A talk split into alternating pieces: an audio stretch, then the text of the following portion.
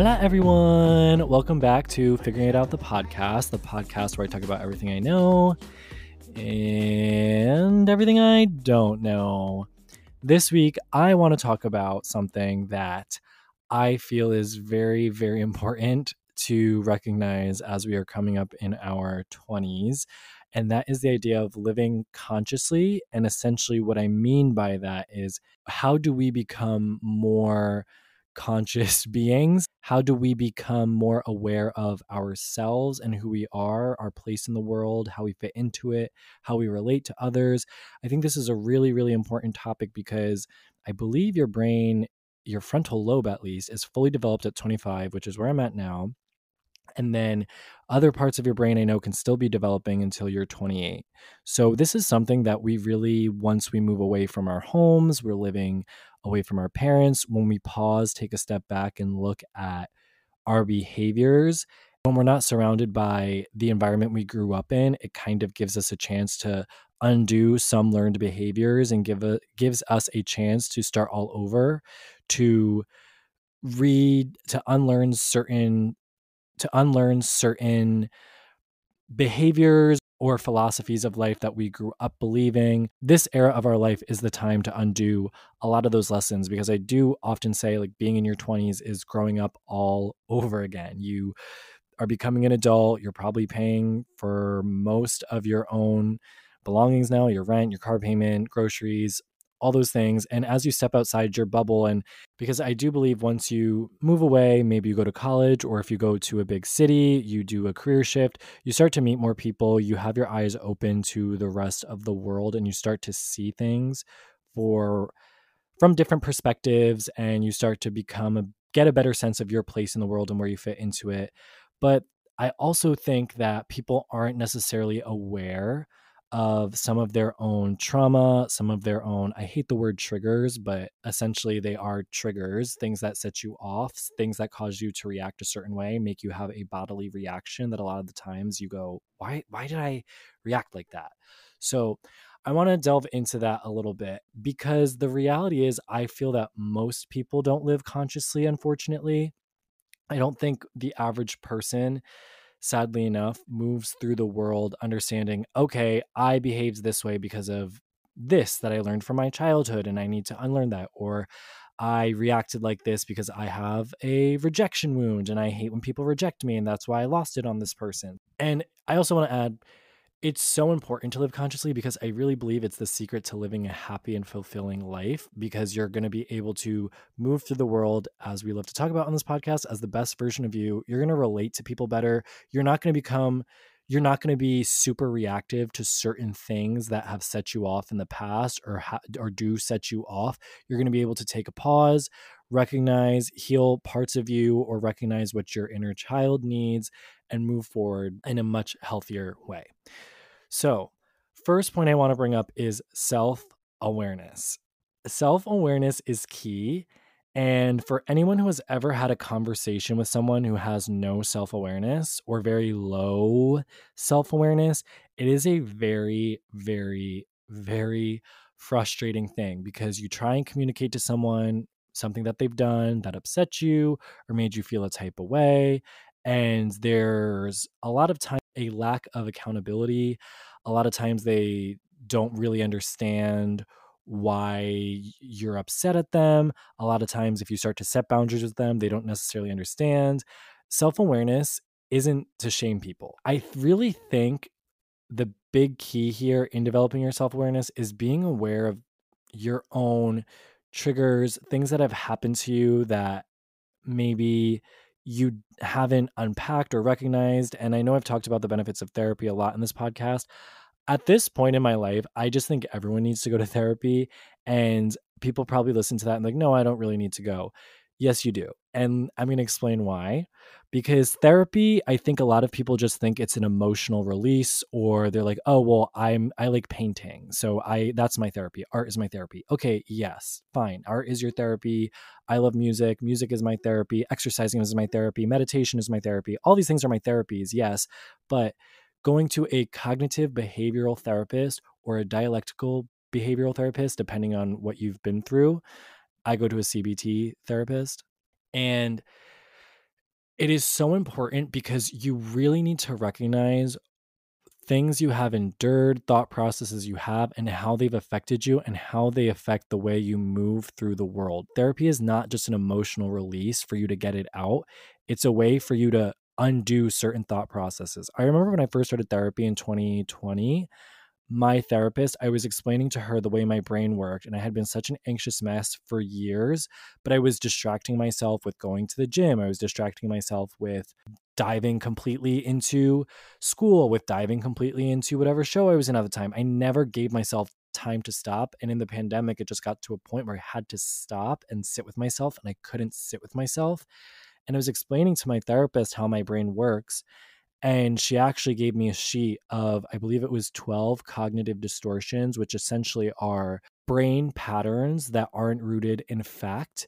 And now i i remember when she gave that to me it was like this sigh of release because they were thinking patterns of like trying to predict the future trying to understand someone's brain without actually knowing what they're feeling, making up scenarios in your head, thinking in completely black and white. And I remember reading all of those and feeling such a release because it was like, oh my gosh, this is, I don't want to say it's not normal, but it was almost like, oh my gosh, my brain. It, it follows all of these distortions. Like, there's a reason. Like, this is not actually how the world works, which sounds crazy. I'm a little bit sad, but I it was such a breath of fresh air to realize, oh my God, that is not how the rest of the world works or how the rest of the world thinks. And even giving, she would give me articles on when I would start to disassociate. She gave me articles on letting all the thoughts you have pass through all parts of your brain. And I remember I would start to spiral and go into an anxious spiral, and I'd go, hold on, stop you're skipping over that part of your brain that processes things logically and you're just letting it go to the defense part of your brain. Go to the part that processes things logically and should give me activities to do. And it's exhausting. It's work. I have a friend right now who's going to therapy and she's realizing a lot of things about herself that she had no idea that she had no idea other people didn't feel that way. And it's not to isolate you, right? It's just so you are aware, hey, you don't have to feel like that. You don't have to think like that. There's a solution and there's reasons as to why you process thoughts a certain way or why you process emotions a certain way. And that's what therapy is trying to do. And I think people really, if you're growing up in a house that is on fire all the time, the second the house stops being on fire, you notice it's not on fire. And that's almost like what it was when I went to therapy. Like, I just always thought everyone thought the way I did and process the world the same way that I did. And when I went, I realized, oh my gosh, no, that's not, this is not how people process those thoughts. And I think that a lot of people would be very, very, very surprised to learn that they probably suffer from cognitive distortions, emotional suppression, and they don't even realize it. And I think for me, I've talked a lot about me being a people pleaser on the podcast. And that was something I actually used to pride myself on the fact that I was a people pleaser and bent over backwards to help people or be there for people, which is a good quality to some extent. But I saw this quote and it said, Never light yourself on fire to make someone else warm.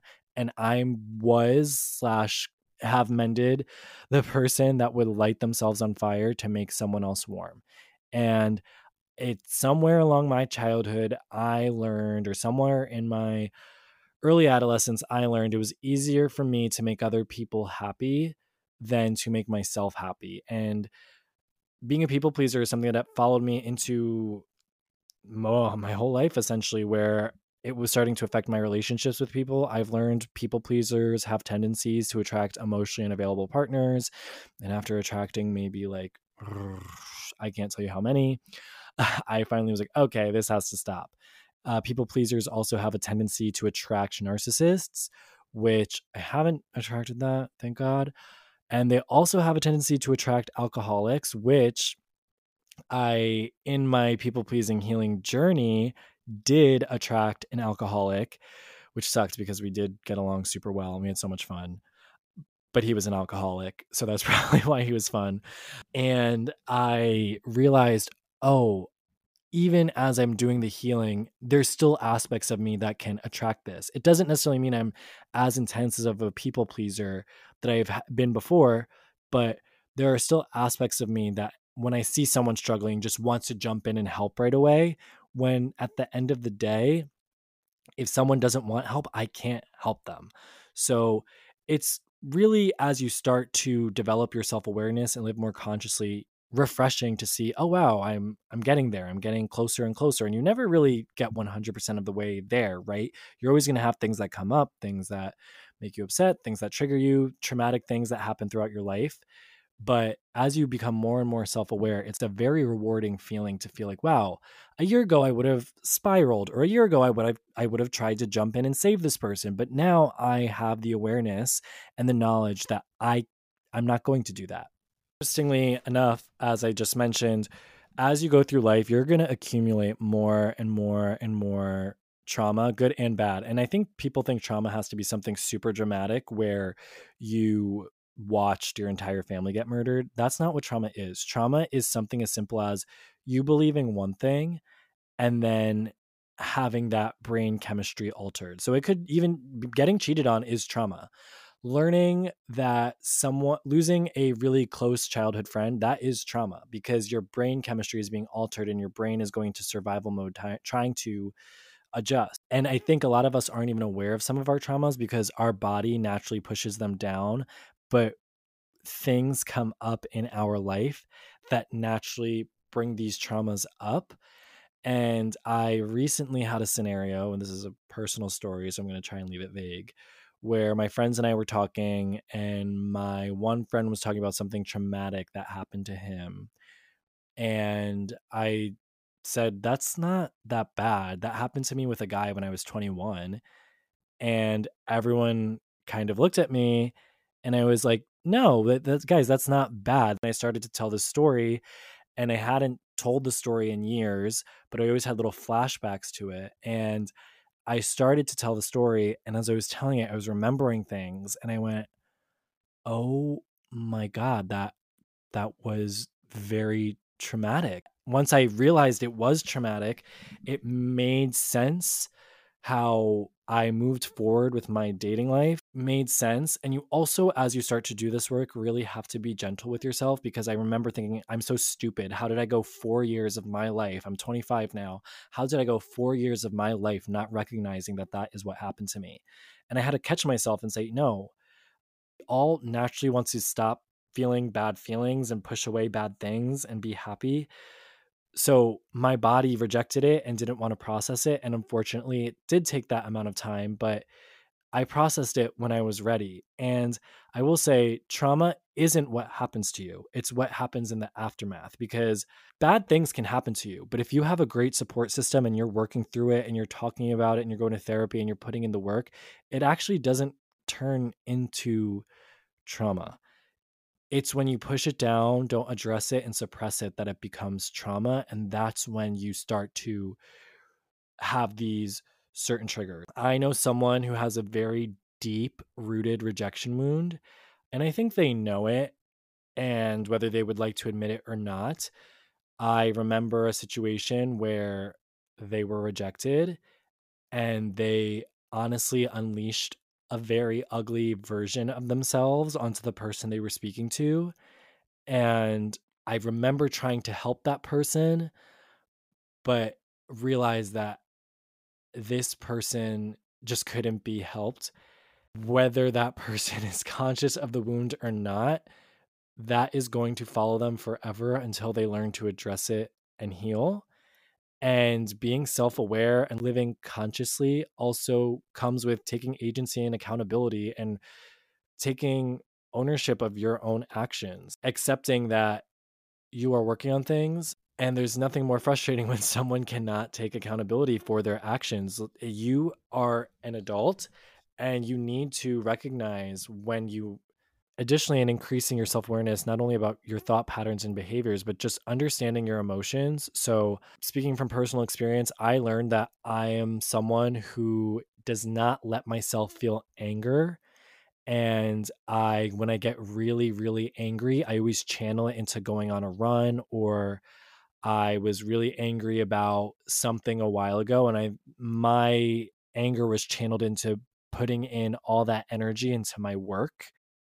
But somewhere along the way, I learned that anger is a very aggressive emotion. I've seen anger go from 0 to 100 and I think it's very you know, we've all seen I'm sure violent anger or ugly anger and all of our emotions there's violent sadness there's violent happiness there's violent and calm to all of our emotions and i anger doesn't have to be violent anger is a secondary emotion but because of that somewhere along the way i always channeled anger into something else which is not necessarily unhealthy but recently I was really upset at someone and I was talking to a friend about it. And my friend started to get so viscerally angry for me. And he's a very good friend because he feels all the anger I don't let myself feel.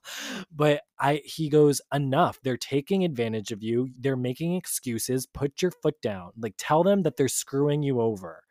And I it's not in my nature to necessarily do that, but seeing how this friend of mine processes their anger it's not that I necessarily want to process my anger exactly like him, but it makes me self aware and go, why can't I put my foot down? Why can't I why can't I just recognize that not everyone has the best intentions all the time? And you know, there's pluses and minuses to that, which is a whole other tangent, but that's something in increasing my understanding of how I process emotion has become a flag to me. Now, the second part, I just want to acknowledge why this work is so important to do now. And as I mentioned, your brain is still developing into your mid to late 20s. So I think that's why it's so important to start to do this work now. You're, and it's important to make sure you're not bringing certain negative behaviors, thought patterns, emotional patterns into your adult relationships. Granted, I think we're always healing, but I think certain behaviors are always in us. And I know for myself, as I mentioned, like people pleasing is probably always going to be something that is in me. When I set a boundary, it's always going to make me uncomfortable and that will probably never change but it's just being conscious of that that okay i'm about to set a boundary and my body is going to have a very visceral reaction but here we go and i think if you want to live a happy life this is something that's really important to do. And this is why I love that everyone in our generation is essentially going to therapy because I see us becoming more conscious of our own behaviors and actions. But also, someone said to me recently, well, 60% of marriages end in divorce and 10% are probably in unhappy relationships. And I pushed back on that and I said, well, yes, but I also think the average person lives very unconsciously. I think the average person, probably 80% of Americans, hate their jobs. I think that 80% of Americans are unconsciously depressed. I'm also making up that statistic. I don't know what the number is, but I think a lot more Americans live very unhappy lives than we realize. I think a lot of people around the world live very unhappy lives. And I pushed back and I said, but I think that that is because people don't communicate effectively. People aren't aware why they're unable to communicate. People are unaware of what sets them off. So they're losing it on their partner for the smallest thing. So they're losing it on their partner for dropping a fork on the ground, but they don't realize that it's not anything to do with the fork on the ground. People don't even realize that there's subconscious triggers day after day after day. I read this book called Conscious Living by Gay Hendricks, and this one woman was molested when she was younger and she went to have sex years later. Well, I mean, she was like obviously having sex, but she was dating this guy and they went to have sex and she freaked out like fainted and in her therapy she said you know i was molested when i was younger but i've obviously had sex since then i don't know why why this happens and they realized that the way that her partner at the time put the glasses on the nightstand was the same exact way that her abuser put his glasses on the nightstand right before he molested her and so her body kept track of that and again, are we going to know where every single one of our triggers comes from? No, I really don't have one specific memory of why being a people where I learned to be a people pleaser. I'm sure it stems partially from being an older sibling. I'm sure it stems from something way early that I'm just not going to be able to remember, but it's important to at least acknowledge it. And I will say too, I am a very passionate person about meditation. My friends know that I've actually upped my meditation now to 30 minutes every morning and sometimes 30 minutes later in the day as well. And so as I've been meditating, I've had this really weird kooky experience with which anyone who doesn't meditate, they're going to think I'm on a lot of drugs. But I've had this weird experience of I've been able to unlock memories, subconscious memories from way early childhood pretty recently. I just all of a sudden remembered all these things that existed different toys and stuffed animals and rocking chairs that existed in my third grade classroom that I completely forgot about, which they say that happens when the body's completely relaxed. So that was really, really, really interesting for me. And it sort of made me aware of wow, there's so many things from my childhood that I don't even remember that are probably affecting me day after day after day. And I want to also add that it's so important to put this into practice because a lot of times I feel I speak with people and a lot of maybe their certain traumas or the people that have really affected them and made their lives difficult they're operating in the same way. And I don't think people realize that we are more inclined to operate like the people who have traumatized or abused us, if that's something we have experienced, than we realize we are. Those parts of us, that is how our body processes and cycles trauma. So if you were abused as a child, whether you recognize it or not, you are actually probably more inclined to abuse someone else than you realize. I know someone who complained to me that they had a parent who did not know how to process their emotions and would lash out and then act like nothing happened. And then this person, I saw this do them over and over to other people and moving totally unaware that they were just like this parent. And again, you can't prevent what happens to you in life, but at the end of the day, being an accountable and responsible adult and a functioning member of society, you have to say, okay, this happened to me and it's my responsibility now to address it. Do what I need to do so that I'm not passing on that trauma to somebody else in the future. It's hard. Living consciously is not an easy thing. You have to have really uncomfortable discussions. Sometimes you cry in therapy. Sometimes you make your therapist cry. um, I'll never forget. This is a funny story. When I started going to therapy, I was explaining to my therapist how my brain worked and everything I was just like thinking about at the time and everything I was blaming myself for. And I literally saw her wipe away a tear. And she was trying to be so discreet about it, but she just wasn't but it kind of made me feel good because like oh wow okay this is so crazy listening to it makes someone else cry. So yeah i don't really know how to go come back from that one. And as i mentioned it's hard work it's not an easy thing to do living consciously reading self-help books doing hard things having tough conversations having conversations with people that you're being honest and saying you really let me down then and having honest conversations with people you love and just saying, you know, that actually really hurt me when this thing happens when I was really young and holding them accountable. And sometimes those conversations are not necessary to have. Sometimes you can kind of heal them on your own, but sometimes you do need to have that conversation with the person who affected you to heal it. You know, within reason. Not everyone, as I mentioned, is living a conscious life. So sometimes you have to live with not having that conversation. But I promise once you start this work and start healing and recognizing the ways you can live consciously and become more self aware, you are going to become such a happy, present version of yourself. I promise you. And that's all I have for you this week. If you like this episode, please leave a review, share with a friend, share with someone you think could benefit. I promise it'll make their day. Until next time, everyone. Ciao, ciao. Bye.